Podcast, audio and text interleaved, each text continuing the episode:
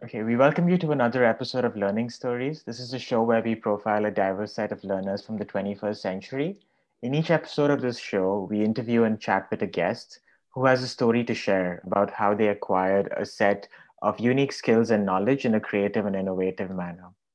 In the process, we hope to uncover a new understanding of learning as conceptualized, imagined, and narrated by the guest in our show. Today's guest is Kiran Reddy. Um, he's someone I've always admired for his ability um, to think about problems, you know, using a systems approach, and also to think about the world around him in a very strategic um, manner. Um, a little bit about Kiran before we jump into the conversation. Um, Kiran is a big proponent of pursuing voluntary, nonprofit, and for profit engagements in parallel. He completed a law degree from the Symbiosis Law School in Pune from 2008 to 2013. He then began his career, and for the last eight years, he has worked in the leadership development and grassroots capacity building space.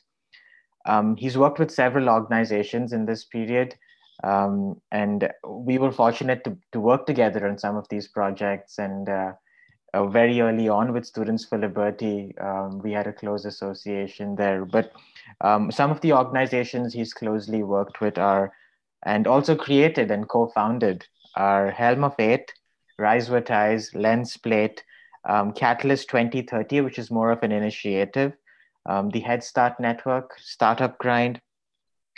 Um, currently, he's the founder and CEO of Helm of Eight, which works to empower purpose driven individuals, organizations, and collectives across domains to enhance their impact potential.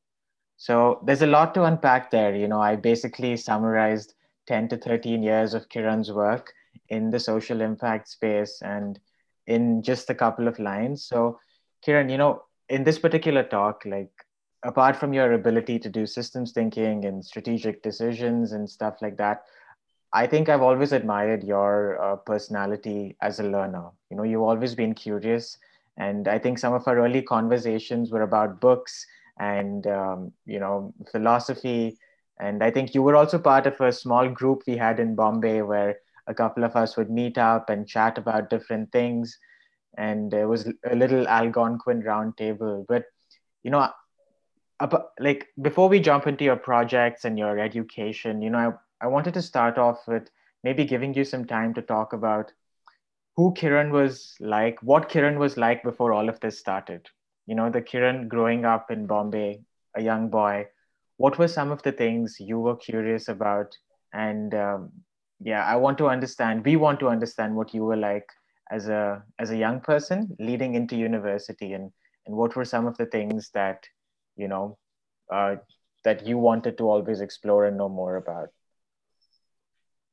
Mm, that's a loaded question because i think like when it comes to uh, when did the bulb go on it was like after college. Mm-hmm. So till then, there was a lot of uh, what do you say, me reacting to my reality through my uh, whatever association by birth, by school, by friends, by lack of social emotional learning, and what all that entails when life faces conflict, right? Like there's no like safe space is something i found as an adult hmm. and not so much as a child hmm. so what does that does to me actually ended up that by the time i became aware enough to look after myself and to kind of unlearn relearn and this whole uh, paradigm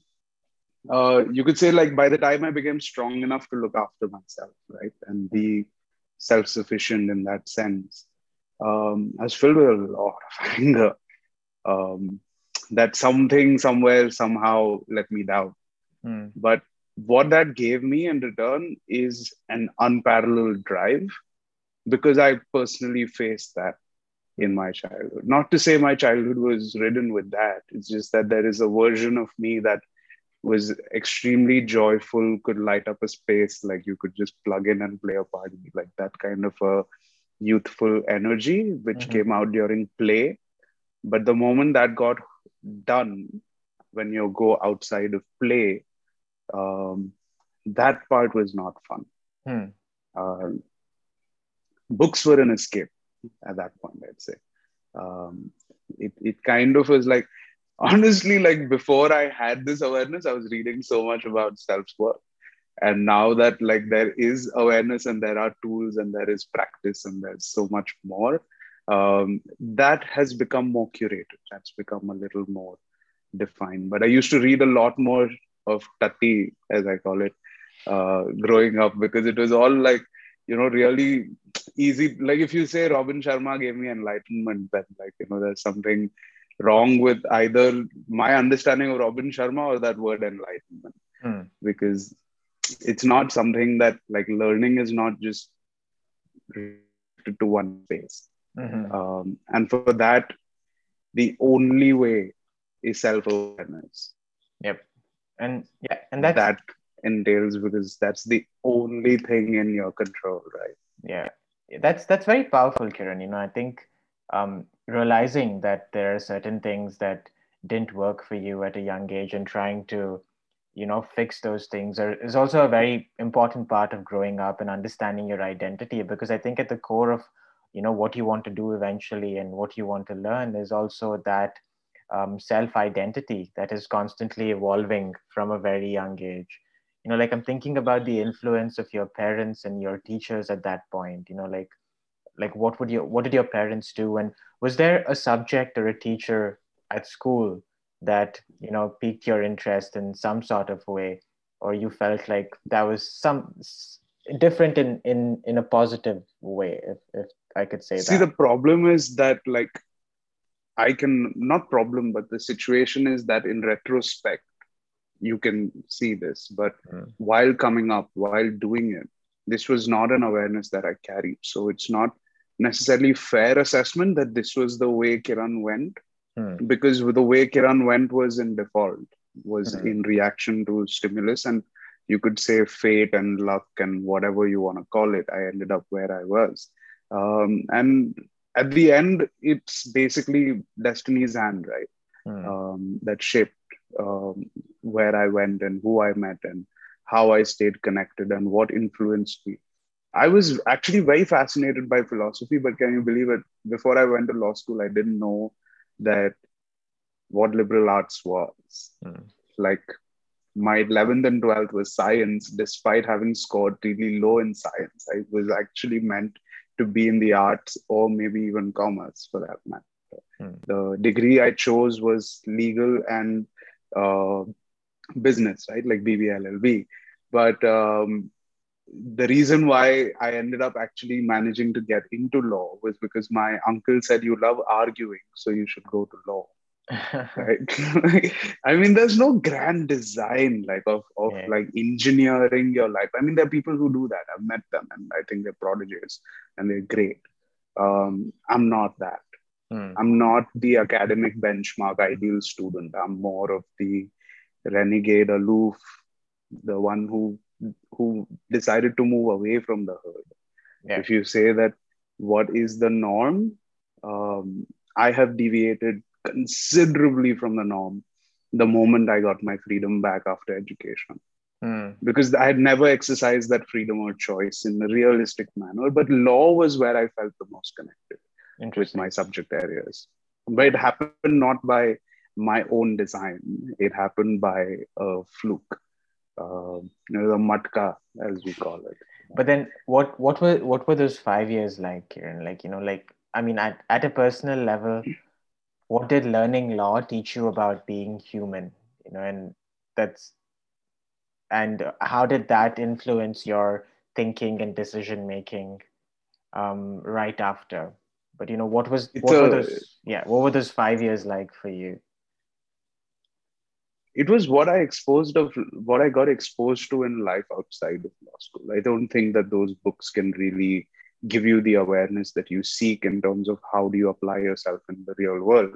Hmm. and it's not those internships that really like with with corporate law firms because ty- typically the university i went to uh, caters to corporate law Hmm. and not to systems change Hmm. not to entrepreneurship not to questioning the system Hmm. Um, maybe to some extent in litigation, some people have done some good work, some went to international law, but the college is a platform. Hmm. Um, it's unfair to blame the college in any way. It's unfair to blame the student alone in any way. It's the way this engagement is designed, right? Yeah. Um, and and it's the way the system is is is placed. Mm. I discovered these in my extracurriculars. It was all the optional stuff that I was more interested in. Like what was primary for me was actually what was optional for many. And what were some because optional things? like debates um, i think i really enjoyed debates i really enjoyed um, munning i really enjoyed extempore i enjoyed public speaking platform opportunities um, i enjoyed um, applying for challenges or competitions doing treasure hunts being curious you know this kind of stuff um, i was interested uh, without knowing I was how deeply interested that I was like my college didn't afford me to go to civil society in Pune. Pune as a like my love story. And right now I'm in Pune. I'm like two uh, two kilometers from where my college was, where I was five years. But when I left law school, I wanted to run the away from Pune, like get to the furthest away, and like I went back to Mumbai. Mm. Now funnily, life has reconnected me back to Pune through the work that I'm doing, yeah. which we'll have some opportunity to get into. Yeah. And I really discovered Pune for the first time. Mm. Like the depth of Pune, the Maratha intelligentsia, the culture, the connect with nature, the the kind of social development work that Pune accelerates for Maharashtra. Mm. Right? You can say Mumbai finances things, but Pune actually is a hotbed of the heart of Maharashtra, mm. the hmm. Maratha entrepreneurs, the Maratha intelligentsia. And yeah, like, I mean, this was not something I was exposed to in law school, mm. even though the institution has that. Because there's no access in this platform, or rather, my interest. Like, I had no awareness, right? Like, how can, when you're going through the system, you have like two years of opportunities. But if you don't hold the awareness in that system of what and how you can leverage that system. Mm-hmm. You don't really. Yep. Yeah. And, you know, I like, because I've observed you over the years, Kiran, you know, I've known you for what, like, I think a little less than a decade now. I think 2013, 2014 was probably when we met. And that was probably an interesting phase in your life and in my life as well. You know, both of us were figuring things out. And, you know, back when you had glasses. When I had, yeah, that's yeah, that's so long back in the day. And I'm just curious about, you know, Kiran, what were those first years out of university like for you? And what were you seeking in terms of um, information, knowledge, uh, mentors, and and professional opportunities, you know, as a law graduate? Because I know very early on you had you were mindful of uh, this uh, notion of not only thinking about business opportunities in a very capitalistic sense. You know, you were very holistic in terms of understanding how business and social impact intersect at, at a point and how you can use business to actually push forward social goals. And I know a lot of your work currently with the Catalyst Foundation is related to the UN SDG goals. And, you know, I, I know Helm of Eight is also doing some wonderful work with various organizations on the ground. But right out of university, what was Kiran sort of looking for, and and how did that thinking around um, you know social impact um, develop there with those first professional um, engagements, and also policy for that matter, because I know. Uh, the right. Center for Civil Society and Students for Liberty were other organizations in your life at that point. So right. So I think I was in my final year of law school, just wrapping up my fifth year, ninth, tenth semester, November, I came across this public policy leadership program, and i mm. not really attended too much of that. And um, I showed up. It was in Bombay, and it was an eye opener. It was kind of like a schooling of the caveman. I was a hard left guy, like I was hard socialist.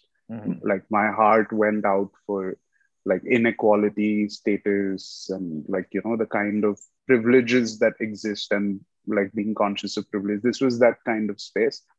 And here comes an organization that says that this is a design problem. Hmm. And this is a stakeholder analysis. Like that word, stakeholder analysis. Given my also predisposition to mind in predisposition to each other. Right? Wow. Hmm. Machines have to be taught that Hmm. by a human being, have to be programmed that by a human being. But you're talking about awareness, about situational awareness, physical awareness, like you know, your emotional awareness, your Hmm. Intellectual prowess, and how far your intellect has progressed, and awareness of what you don't know, like you know, the known unknown. Uh, uh, what do you say? It's like basically this is known, this is known unknown. Then there is the known known unknown and then unknown unknown the unknown unknown paradigm that what i'm completely in my blind side Hmm. is the challenge Hmm. ignorance is like the ocean and knowledge is like a boat Hmm. right? If you think the boat is the ocean then there's a problem because that's arrogance right? And the 20s is when you'll face this surge of like you know main hu, i want to assert myself. I want recognition. I want validation. I want like an opportunity to test and prove myself. That was 20s teens Hmm. was like you know hormonal locha like just don't judge yourself when you were a teen um, i think it does shape like how you become as an adult. I think just un unknowingly knowingly toxic or positive habits you may pick up. Depending on which side of the balance you come out on it's Hmm. better to spend some time introspecting. Uh, so i was introspecting when i was coming out of that and i wanted something that gave me freedom Hmm. agency Hmm. i didn't have agency in college Got it. whatever agency I was exercising was in revolt or rebellion or in kind of offshooting from college ka ye hai na. I have to give these exams and achieve these marks and have this much attendance. I'll game this system and I will go ahead and I will pursue all my extracurriculars while I'm dancing between term not granted and between 16, 18 exams every semester Uh-huh. Hmm. it was a dance. I think like it, it basically, I was like, I don't want to lose a year. Hmm. And there was this entire limit that you have. And I was literally on the limit every year as I transitioned. And it really just like, you know, shifted my perspective that I wanted to leverage my position in Hmm. that model. And that's where I pushed myself to explore. 2010 was when I went to London for two months. I went Hmm. to summer school. I got exposed to international law. I came back and I realized that I can't pursue international law. What it did teach me was that the moment you have a camera na, Hmm. to an Indian politician's face, and that camera is like a BBC or like, you know, an international media agency, they have to behave themselves Hmm. they have to speak a different tone. When Yeah. you have a domestic camera, they will speak a different tone, and then it's so on and progresses. But like it's basically civil society is like you are being oppressed by the system in your location, but there are other people in other parts. और लोग क्या कहेंगे वाला जो pressure बनता है, what pressure that creates, or what will people say, Mhm. or what will people think, is a very powerful tool. And that's what you figured So that- out from international. That's what I learned in 2010. That's what Hmm. I learned in 2010. And that was also the first time I was asked for my opinion. Now, I'm not saying every education institution is like the one that I, I think there are many conscious models that I have discovered Mhm. growing up that like I wish I had gone to school here, college here, university here, did these things. But I know it now because I've become aware of the whole system. Mm. But before, like alternative models, Hmm. you know, positive boarding experiences, um, different kinds of pedagogies and methodologies, Mm. and like place where emphasis was given to social emotional learning over academic arithmetic, geography, and language, and just like you know basic stuff, foundational stuff. like, like that's an interesting tangent to you know go down kiran like in terms of those pedagogies because i know at that point in your life you were really exploring um, alternate ways to educate yourself and about different disciplines. You know, you were interested in politics and psychology, in um, in human resource development. So, how did you design your learning environment for yourself without those restrictions of the formal system? You know, like what were some of the I mean, I, I know internships and um, fellowships are something that you have really uh, taken, you know, made uh, good use of. You, you've done some fellowships over the years, but what are some other Not really. No, Kiran? Like even that's the thing. Like I think I've crafted my own fellowship experience. And what does that? I've crafted my own path. So I mean, it basically means showing up into a reality, hmm. being an observer, taking some skill set that you have. My skill set now, when I graduated, uh, it was 2013. Yep. I had by this time gotten exposed to public policy and leadership and some amount of this civil society. The only internships I did was the nonprofit ones. I did because my course demanded that I go do a corporate internship. So I went and I spent a month there. Hmm. It's just, it's more in the chai sutta lounge and like having, you know, bakwas conversation. Hmm. Um, I mean, that's the quality right? Like when you say internship you expect a certain standard but we all have different vocabulary understanding experiences of those words yeah. right? so in 2013 when sfl i got introduced to at a conference i saw it as an opportunity which could run in parallel to my life. It would have been great to have sfl in college but I discovered it as I was leaving college, and they were okay with me being a youth leader instead of a student leader. Got it. And just for the I could that don't know what yeah. SFL is, Kiran, could you like give them a Sorry. brief so like, description? So Students for Liberty was this is this organization based out of Washington DC that provides a platform for students to engage an alternative thought process to the mainstream. Now, everyone has heard of the word, the value system of being liberal, mm. right? So, liberal comes from the word liberty, and liberty is directly linked with freedom. Mm. And, in my opinion, responsibility. Mm. And your entire co relationship, your civic relationship, you did not sign the constitution, but you're bound by the land in which you're born to the hmm. laws of the land and the system right? You expect a certain thing from the system, and the system expects you to perform a certain role, and there is taxation. Mm. This responsibility is very shittily managed mm. through your childhood because you are a dependent. True. So once you start gaining that awareness, why should I be restricted in terms of what I can do in my life by an external entity. Hmm.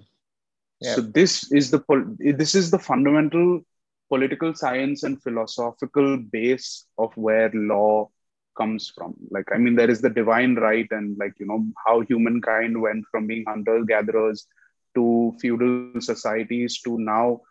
Uh, I don't even know what to call us.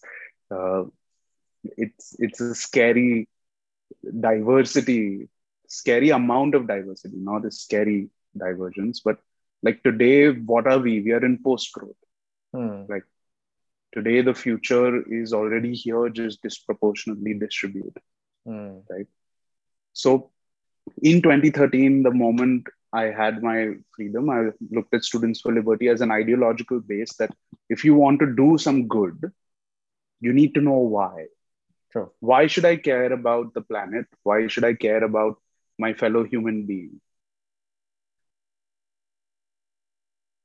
Hmm. And that's where the the Students for Liberty ideology base kind of helped me because socialism was welfare, but it's like welfare at the cost of your future. Interesting. You're hmm. borrowing from your future, spending it today.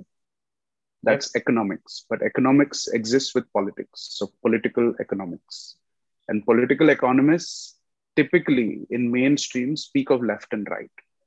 Hmm. Are you economically uh, free to do what you want? Are you socially free to do what you want? So the liberal viewpoint was kind of the north, the ultimate freedom. And towards the top of that is evolved anarchy. Right. So that's a theoretically beautiful journey to mm. go through. But practically, you will see all your change makers are liberals. Mm. Those who stood up for other people's rights are people who had liberal views, people who would respect your right to speak, even if they didn't agree with you. Got it. The spirit of debate and discussion happens here. Today, you have an ultra right fascism yep. and an ultra left Naxalism, and like you know, uh, your Dalit movement or oppressed basically galvanizing for their rights. And here you have religion churning the engines, and different countries are like basically these levers are pulling you apart using yeah. social media. Yeah. So SFL was this base where students could explore a safe space to mm-hmm. discuss ideas, to discuss how society is, to discuss what economics is, and do you and your worldviews were shaped mm-hmm. in a mm. way. But again, it was limited to physical reality. Mm-hmm. Philosophy, political science, both with regards to that, and to some extent, personal philosophy that comes from it but spiritually agnostic or atheist. Hmm. And I was a spiritual guy. So, in parallel, my voluntary work with Students for Liberty started becoming non-profit work with Students for Liberty. Hmm. But they gave me a badge that allowed me to go engage with anyone with an identity. And that was the first time I was leveraging a title or an identity. I mean, I was I've been in leadership positions in school, like you know, ma- monitor or like you know, house cap. Uh, I've had that streak of leadership, mm-hmm. which got further enhanced, and I was now going into university and learning environments and engaging with students on these ideas, learning it myself, and then talking it to them. Yep. And that's where my activism started, hmm. being more canvassed and explored, because I felt that if you really want to make a difference, there needs to be a political ideology that is different and which is also represented on the ballot. But socialism is written into your constitution. Yep. Right. I mean, you did a great and, job explaining the spectrum of political ideologies, Kiran, just in terms of that window. And I think a lot of young people are also struggling or you know exploring that identity politically and it's really important to educate yourself but also engage in uh, positive discussion and debate about these different points of views you know and i think that is um, something that came naturally to your personality but it also benefited you in the sense that you were always uh, able to understand how different people had these political views or these uh, these views about you know the way the system worked and how that influences their work on a day-to-day basis and because all of us exist in countries and political systems. So these systems will have an impact on your thinking as a professional or as an individual. So I think highlighting that sort of relationship was was really well done in terms of how you explained your thinking there, Kiran. You know, and yeah, go ahead. So at that point, there was also my encounter with my now uh, late mentor, Linesh Sheth. Hmm. Uh, you met Nanaji who I had uh, met. Abhishek. So it's just a wonderful Abhishek.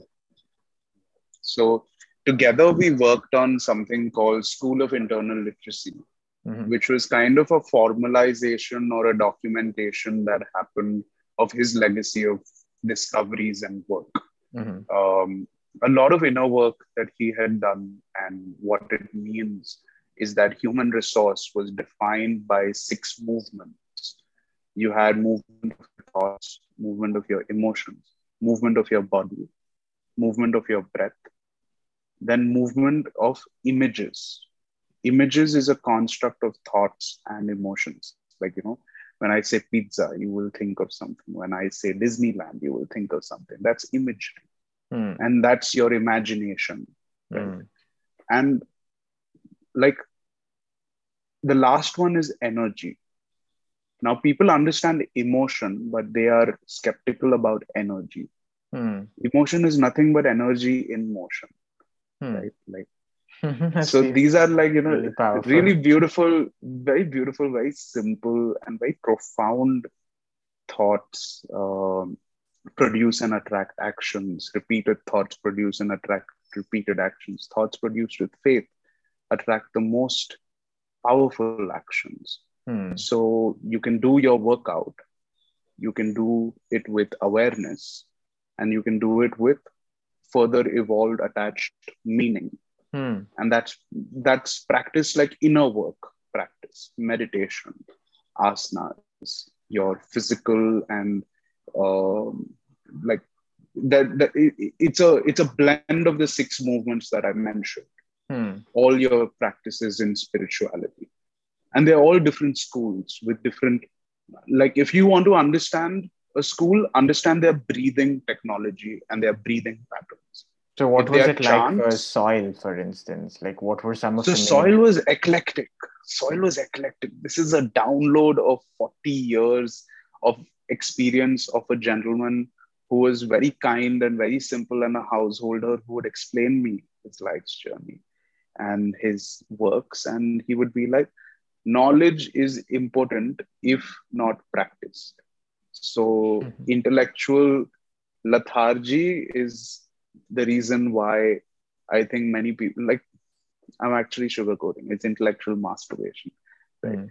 i think we're adults here so that is without practice a waste. Hmm. because theoretically you can solve every problem and every problem has been solved theoretically. True. Okay maybe not all the scientific ones but like for the most part in on paper that's what i mean by theory. On paper i can make anything but that does not manifest. Mm. manifestation is most key because that is where the proof of the pudding is. Sure. you will know how real or how valid was that thought and your drive to manifest it. Yeah. And sfl gave me that opportunity and platform to manifest a group mm. manifest an event manifest things by coordinating. So i was a like coordination is perhaps the single most important skill that a human being can learn because it helps you connect the dots yep it helps you understand so many people's realities.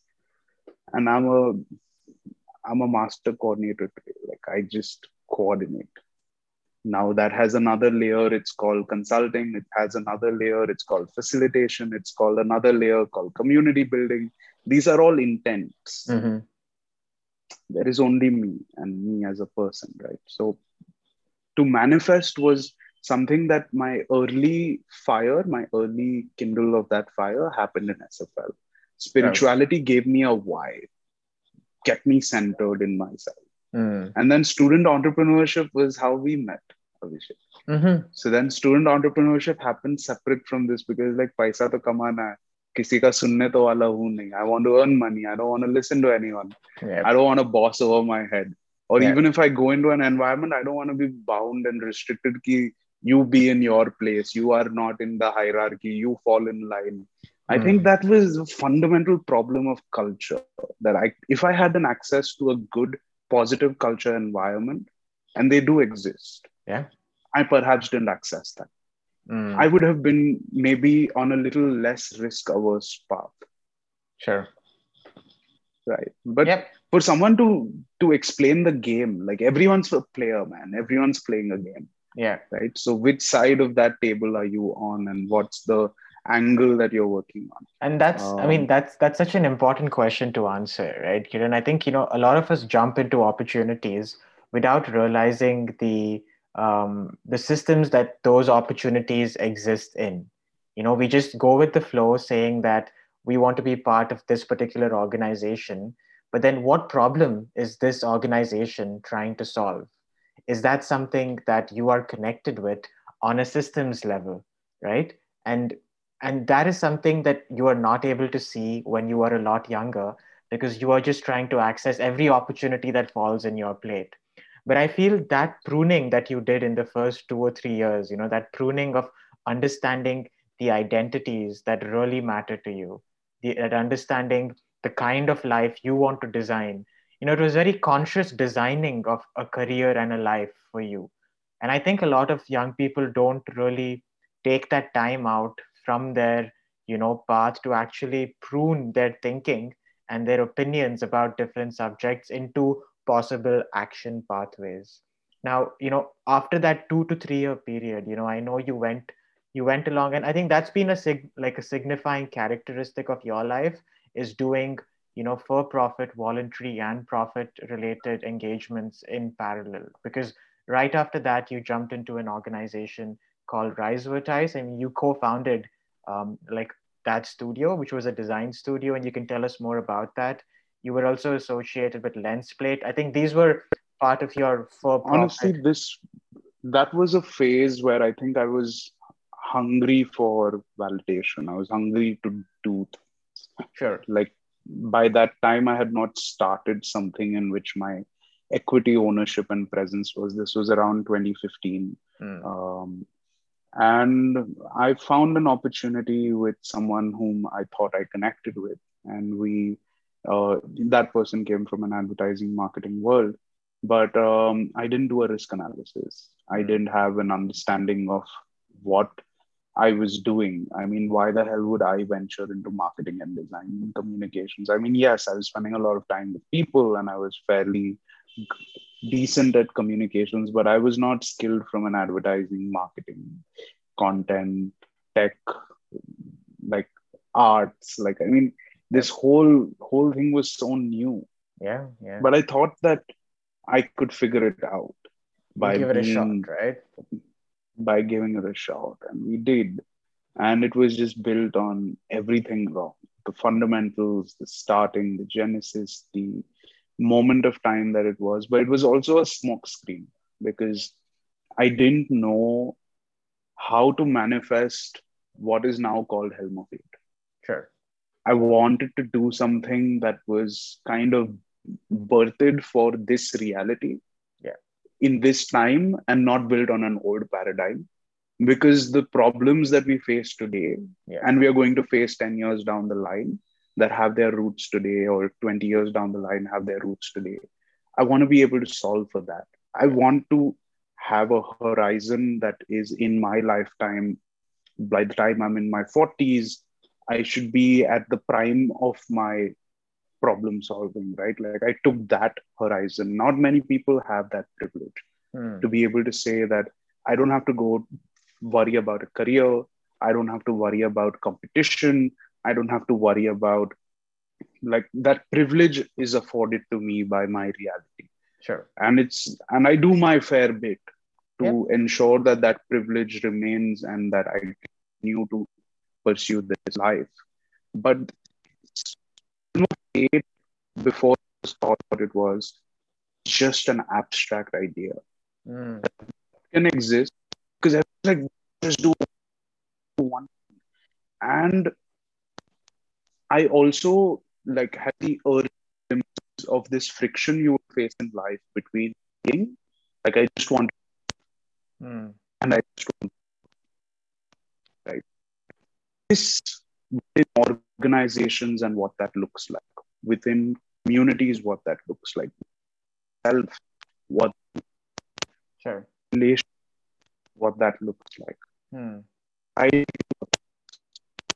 right and it can get it, it's it's a very deep insight hmm. like which we'll unpack maybe on a future date yeah. uh, with much more depth but for today there was that whole thing that initially I just wanted to be. Yeah. Then I started doing. Then I started being less with myself and I started doing more. Nice. And that's when Risevertise came. Hmm. So basically my my inner work was now manifesting into my reality. Like it was woven into my lifestyle. Like instead of meditating three hours, I'm now being mindful. I'm checking in with myself.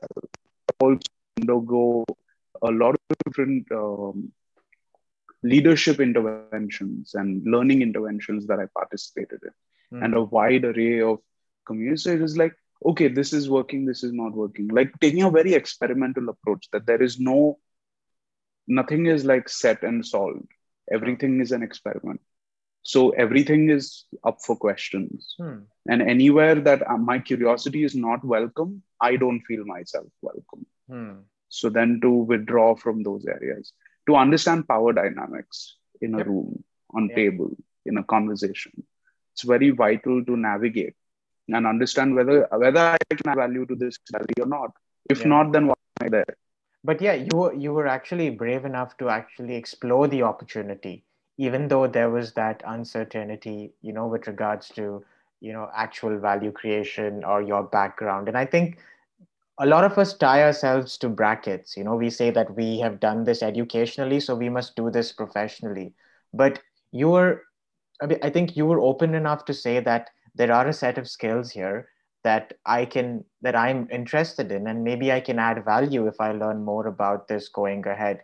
And I feel like you were also engaging with that opportunity to, um, you know, make this part of your repertoire in terms of your systems thinking um, sort of um, model, you know, Kiran, because I feel like you, with that early experience with SFL and you know policy making and even with soil, you know, you had slowly developed a foundational thinking approach that had these various parameters, and now you were really ready intellectually and professionally to jump into, you know, um, some sort of professional engagement. I know Risevertise manifested in that sort of space, but Helm of Fate was the real, you know, uh, like intellectual sort of process and professional engagement that you really felt strongly about. And I know an early conversation we had over the phone where you were talking about this this world and I think you had just manifested it then and now it's like such a beautiful organization. So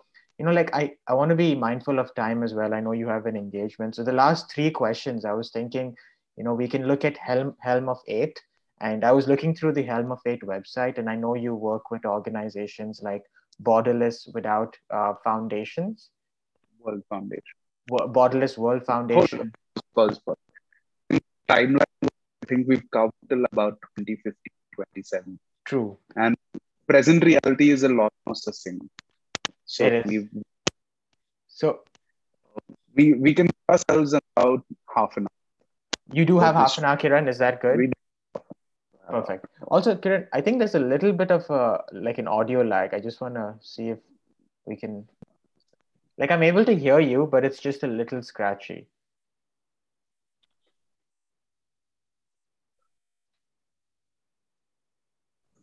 And while Kiran's, you know, just uh, fixing that, what I will be doing at the end of this chat is I will be linking uh, Kiran's organization's website and uh, websites to other talks and articles that Kiran has written or worked on in the show notes. So I'd highly recommend following this conversation up with an investigation of those resources. Um, hopefully, we'll get some books and films that you know have um, influenced Kiran's thinking in that uh, sort of section as well. But but yeah, Kiran, I think you know we have half an hour, and I want you to sort Yeah. of paint that picture because again, what we're So- trying to do in addition to talking about your life is to create a visual sort of archive of your thinking right now, right, Kiran? So you know, Sure. go ahead. So the time was about 2015, 2017, where basically Risevertise and a year later Helm of Fate came about. And um, Helm of Fate started with taking, looking at a physical space and trying to manifest it in a physical space. And um, that worked out a shit show for my first company. And the first two partners left, and I pretty much ran an agency by myself for a year before handing over the reins to someone else who ran it for a year then seeing it dormant for a year, and then now basically it's defunct. So Rhizotize is out of question. Hmm. Helm of Fate coming down to it, the physical space, we did a community center approach. We did a part incubation, part co-working, and part event community space. And we managed to ma- we managed to manifest a beautiful experience. Like we did about 80 odd events there. Uh, we managed to do an event outside. We started to do convenings outside. And we realized that events burns us out. And i've been doing events for donkey years. And what i was most interested was the pivot that went to consulting Hmm. so then from there based on the social capital and the understanding by this time, I had graduated from student entrepreneurship to general entrepreneurship. I joined Startup Grind after I left Students for Liberty in 2015. And uh, I started focusing less on activism and more on entrepreneurship. Mm. And even by general entrepreneurship, because social entrepreneurship as a word had not yet caught on. Mm. And the mainstream was not ready, and it was very small silo. Today, you can uh, hear impact entrepreneurship a little more profoundly than when you could five years back mm. or six years back. So I've worked in the trenches there. I've worked in the back channels there. I've connected with many of these incubators, accelerators, and like community folks. And I just love like when you go to an event now, look for the organizer. look for the people who are actually coordinating. I think, because I think we we went together on a couple of those meetings too. You know, early on, I think yeah, I remember you taking me to a lot of these meetings and events, and I always yeah. loved coming with you. So so then you get the keys of the castle you know you get to see what that reality is and i'm literally i show up and i was like how can i help you mm. like i'm one of those like you know guests who'll actually help you serve the table right like it's that being host and being hospitable actually puts you in a position where you're able to get a sense of whoever's in the room without really going into the depth of like a conversation with each of them. Like you mm. can choose to be a butterfly or you can choose to linger on that. Yep. so it depends. And working a room and leveraging and all of these were skills which i picked up along the way. And there is just like you you learn the craft of that yeah. um, and if you're like moderately also smart and charming you'll be able to work your way in that. Mm. so 2017 was when uh, helm started and then helm's first pivot happened in 2018 and there was a lot of life crisis because that real estate cost a lot of money. And the marketing agency also. So it's basically setback after setback. Mm. and i'm just like no i need to manifest this. What am i manifesting? Legacies. I have received in my funnel legacies and awareness there's a word that you missed abhishek over the years which i've been exploring which is ecosystem mm. how things don't exist in isolation but in correlation with the people, with the community, with the investment, finances, operations, knowledge, inspirations. Like, I mean, the the the the, the bind that holds the whole together, right? Mm. And the ecosystem that I got exposed to with SFL was Atlas Network and the think tank world. So, mm. where one organization is funding 570 plus public uh, policy think tanks around the world. Wow, mm, I didn't know that. The Liberty Movement had funding about $1 billion mm. internationally, right? So that's an ecosystem. Then you have the non-profit ecosystems in India, you have startup ecosystems in India. Yeah. It's about a group of interlinked, interrelated players. True. Right? True. Who coexist yep. together.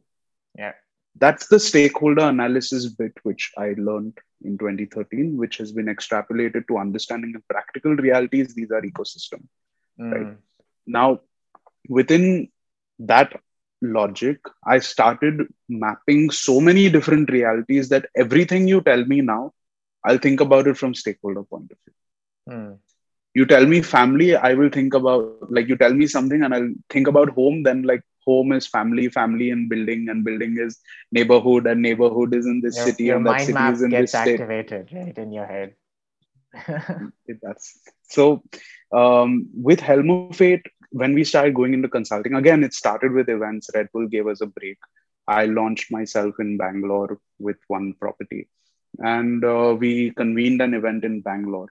And some of these events adventures like some of the conferences that we've done etc i mean they're like they're they're like you know probably contributed to one or two of these lines and circles you know one in right. the way because we just push ourselves so hard yeah. in that short span of time and make it manifest and happen and then like you let it go it's Led so hard because I, I, know you did the uh, an event with the RA colony with regards to um, how things were, you know, uh, like the metro coming up there, and you organize like a community event there. But so many other, I mean, 80 events, uh, like it's it's not really easy.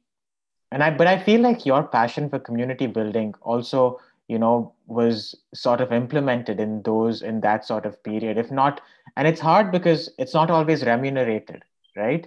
You are a professional making a living, and people think that this is just the service you can do for free. And I think Helm of fate gave you an opportunity to channelize your community building with um, you know a more organizational mandate because yeah sorry i, I was just i just wanted so to put that in there so the name helm why helm and in fact why my name also has vibe ready to it today. These are all retrospect logics right? But helm when it started was like helm is the steering apparatus. Like you are at that thing where that rudder you know you can give yourself direction.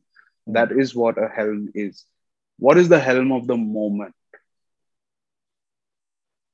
Of your life of work of the relationship of the conversation of anything. All your responsibilities is you at the helm and whether you're ready for it or not. Mm.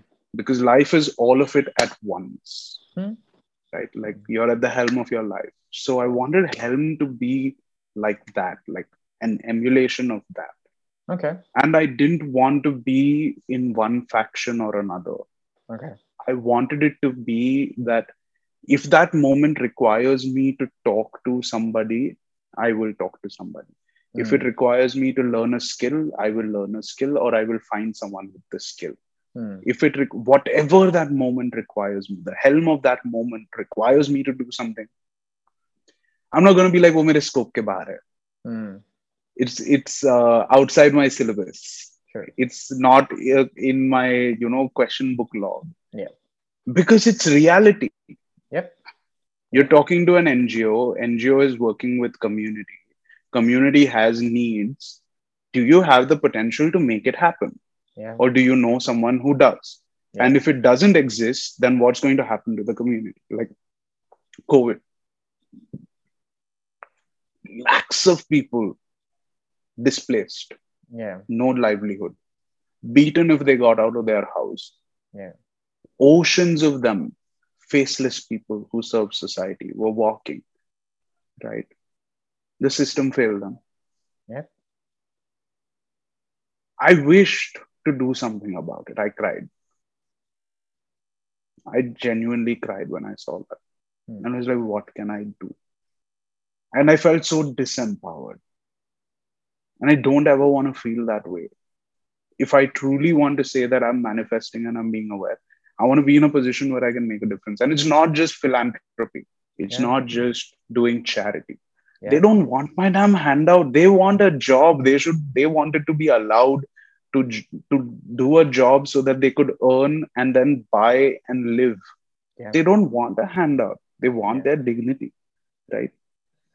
So, in those contexts, Helm of Eight was meant to look at it from arts culture, holistic living, human resource development, design technology, design technology, which I learned because of the agency and mm. that life. Mm. Um, so, arts, culture, holistic living, human resource development, design technology, civic engagement, social enterprise, and civic action. I hmm. think. Sorry, it's been a while since I've narrated all of them. But uh, each of them has a nuance that Helm would exist in every context of the matter, whether it is interdimensional, like within the organization, or extra dimensional, like with regards to how they relate with the world. Mm. When it comes to the culture, the processes, the human resource development, the pedagogy, whatever you want to call it, like like operations, accounts, uh, project management, your branding, communications, the whole shebang. Because the problem could be a myriad of things like development experiments ask any experimenter they will tell you our theory of change toc as it's called will include creating an environment hmm. in the environment the actors are inspired and supported and empowered to take decisions for themselves and act on it themselves and transform their lives themselves hmm. instead of giving them a handout True. Yeah. Helm of Eight was giving that environment, creating that proxy environment, helping you cross over that obstacle, maybe helping you understand best practices of that model from some alternate model. What do you truly need? A good advisor at the helm. you need a good first man Hmm. to execute the work that you're talking about. And you need a sound captain who is not riddled by anxiety and will drive the ship into the rocks or like, you know, break it or whatever. Yeah. And You I have think- to- I think you, you know, Kiran, because the individual that is engaged with a particular organization is so involved in solving that problem that often the time and the opportunity to engage with other bodies, you know, trying to address the same problem is not always available. And that's where I think it's important for, you know, some support in that sense at different stages, because there may be another organization in um, Hyderabad that is solving the same problem that an organization in Pune is solving in terms of the larger social impact, which is that triple bottom line of people, uh, planet, and profit. So, what can this organization learn from what that organization is doing in, in these two contexts? And I think Helm of Fate became that body because you know there is so much conversation around creating this network in the startup space. You know, and, and I've noticed that because I was in India for such a long time. And I think there was a gap in terms of those conversations happening in the social impact space. Uh, there were organizations doing it, but I know that your approach to creating and solving that gap is very innovative and unique in that sense. And I was looking through the list of organizations you have, and they're all working in varied spaces, but they're all also spread out across the country, right, Kiran? And that's really amazing that you were able to look at these six areas that you mentioned with Helm of Eight and be so flexible with the kind of uh, services you provided to each organization because based on their context i feel the consulting advice you had to provide would be very different right and you'd have to So tap there's, into there's there's another dimension here. The reason why I don't like to use the word management consultant or any of these loosely industry associated words is like it reminds me of uh, uh, Prakash Bhushan, um, who uh, Prashant Kishore, sorry, he, who who basically uh, says I'm not a political analyst, but like the world or political strategist, but that's how the world has described the work that I do, so I use it, but I don't just do that, yeah. Right? Like it's for it's for conversational sake that I say I'm a management consultant. Sure. Because I'm interested in evolving that model. Mm. what the work that I like to do is somewhat like taking raw potential or taking some latent potential and then manifesting, Mm. then activating it or Mm. helping it achieve its potential, right? Like, and what that entails is transformative.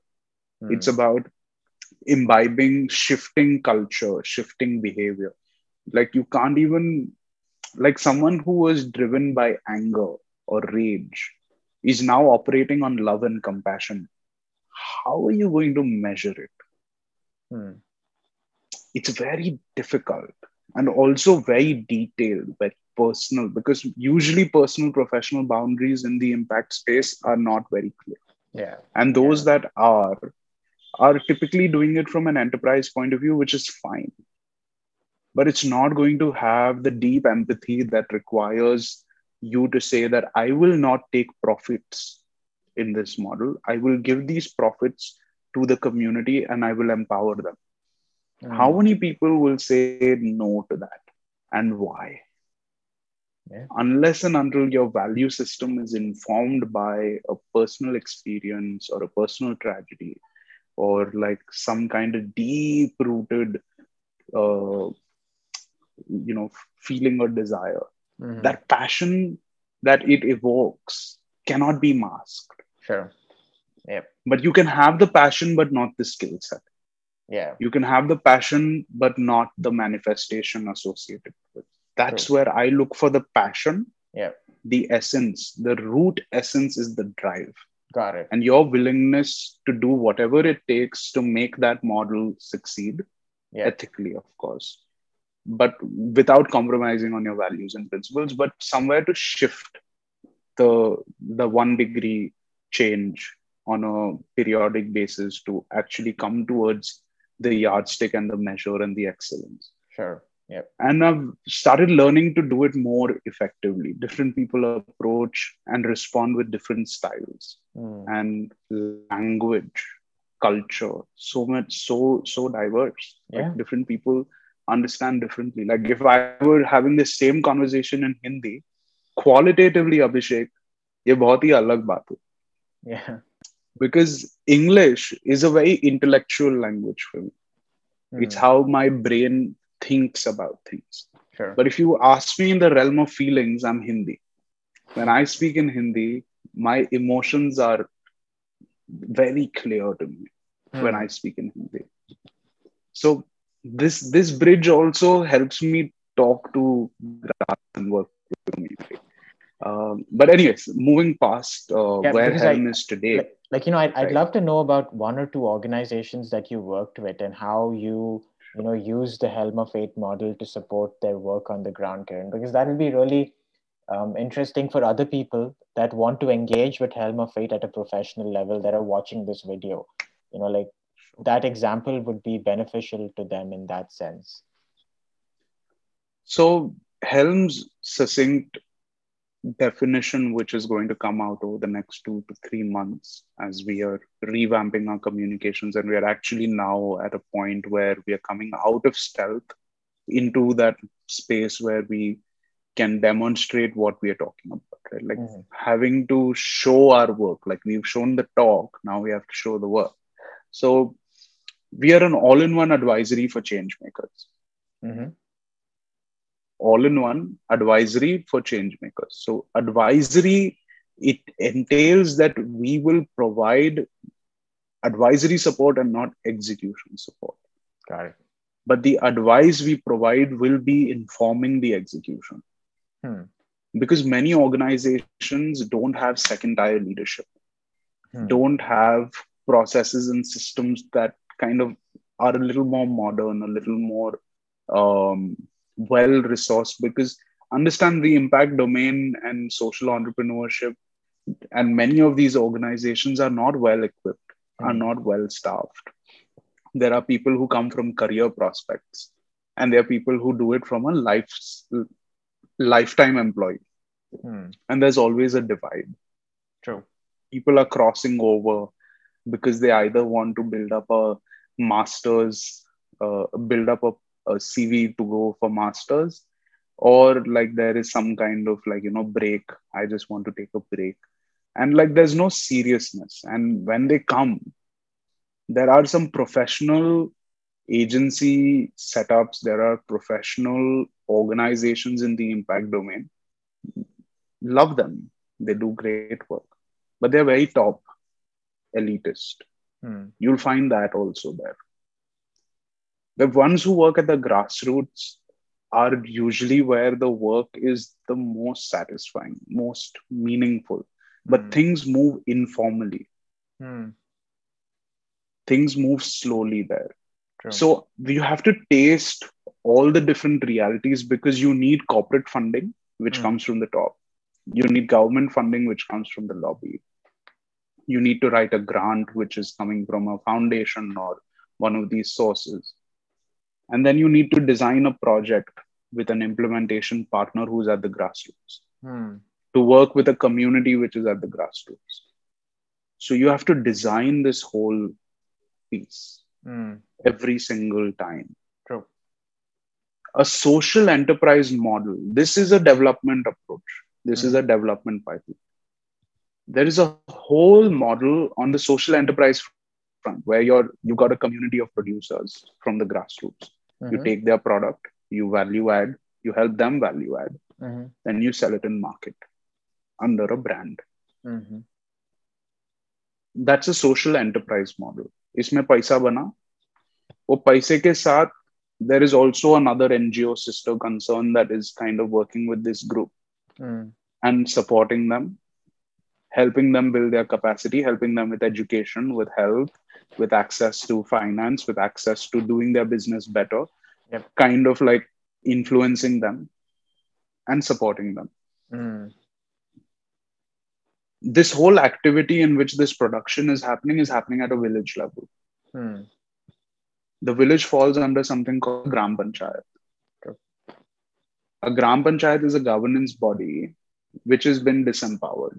Like in the sense, it has not realized its power. Local governance has not manifested. I mean, by design, by ignorance, by uh, like let's not attribute but let's just say that it is not yet manifested its potential Hmm. so here's an organization called a node governance lab which will work with this uh, governance structure of gram panchayat support the gram panchayat leaders to make better decisions Hmm. those decisions will be further absorbed and carried by the villagers supported by the ngos this whole project financed by the csr Hmm. this is the design of it Nice.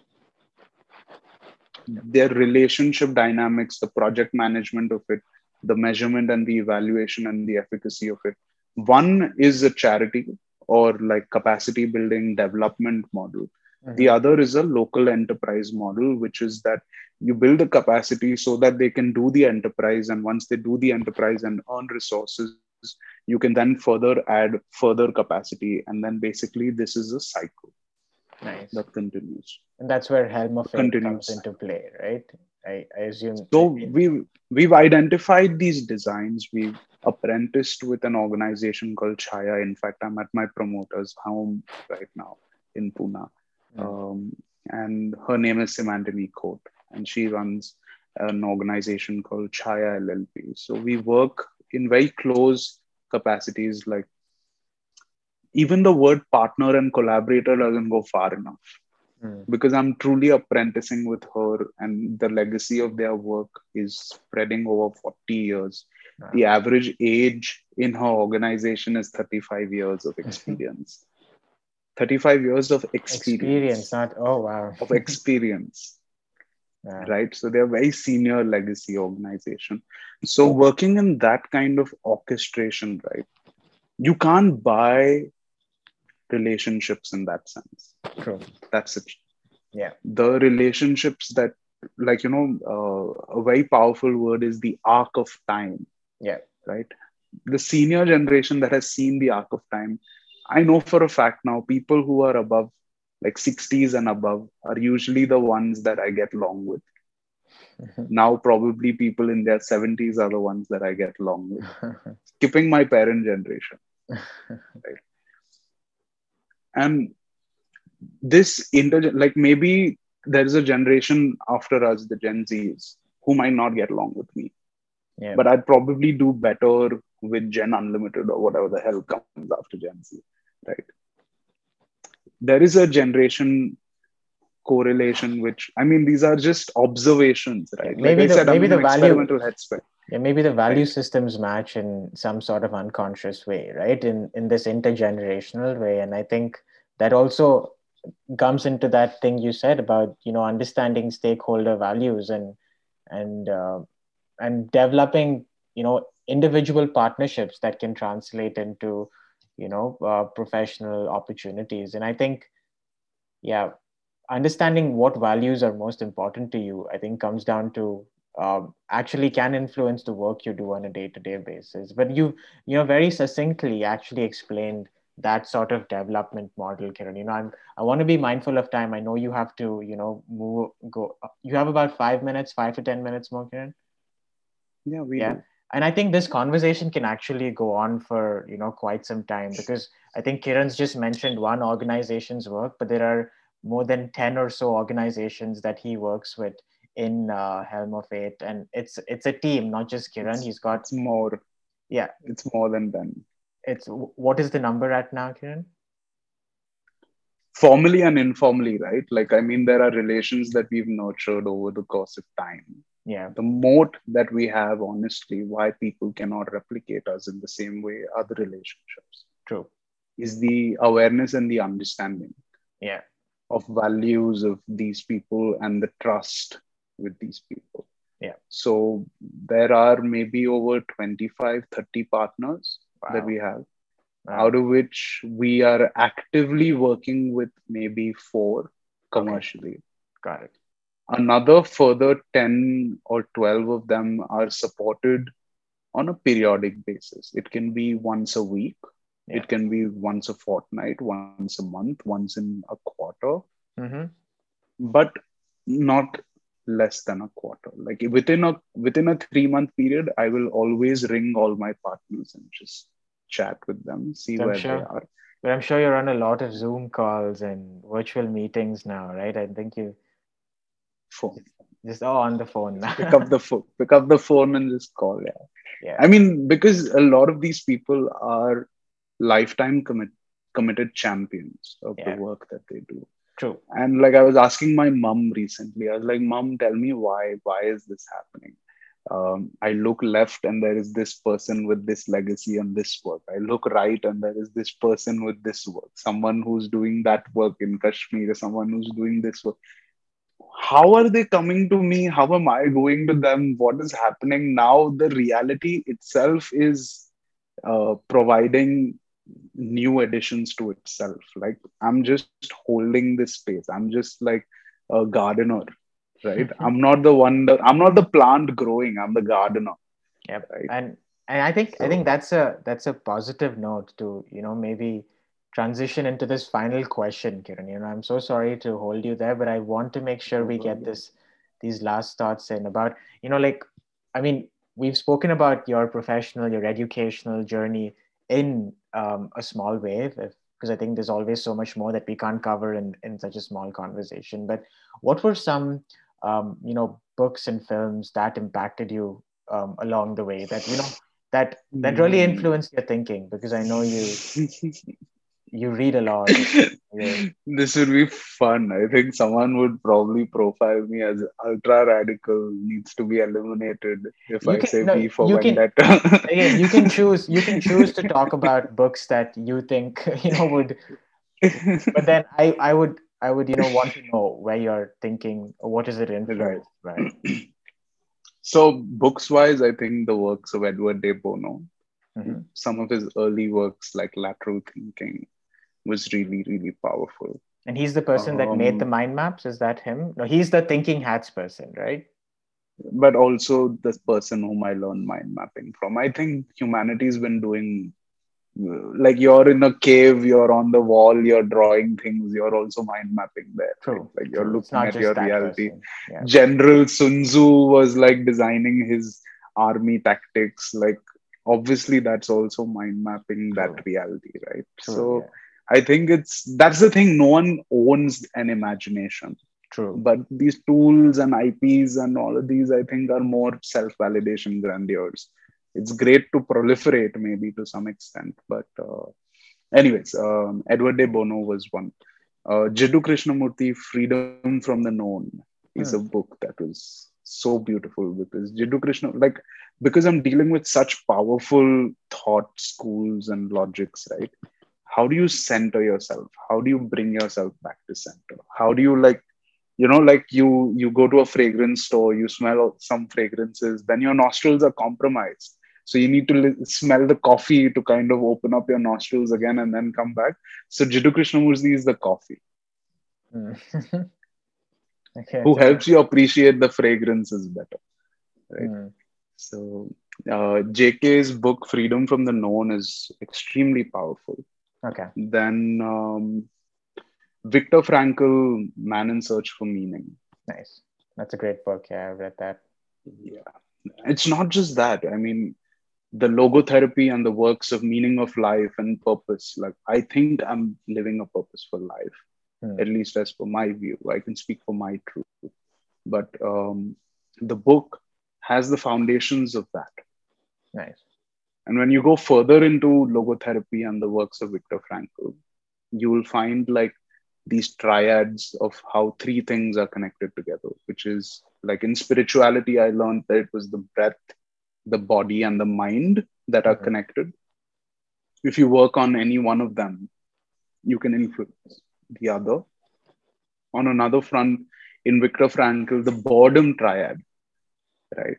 You should definitely look that up it basically talks about how because of boredom addiction uh, depression and aggression Hmm. addiction depression and aggression all happen because of boredom Hmm.